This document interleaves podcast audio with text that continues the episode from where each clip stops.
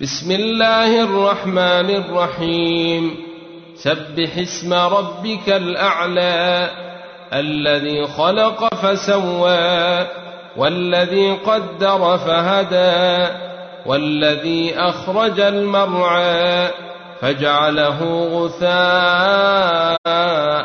أحوى.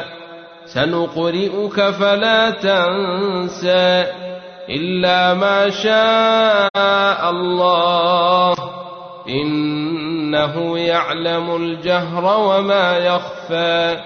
ونيسرك لليسر. فذكر إن نفعت الذكر.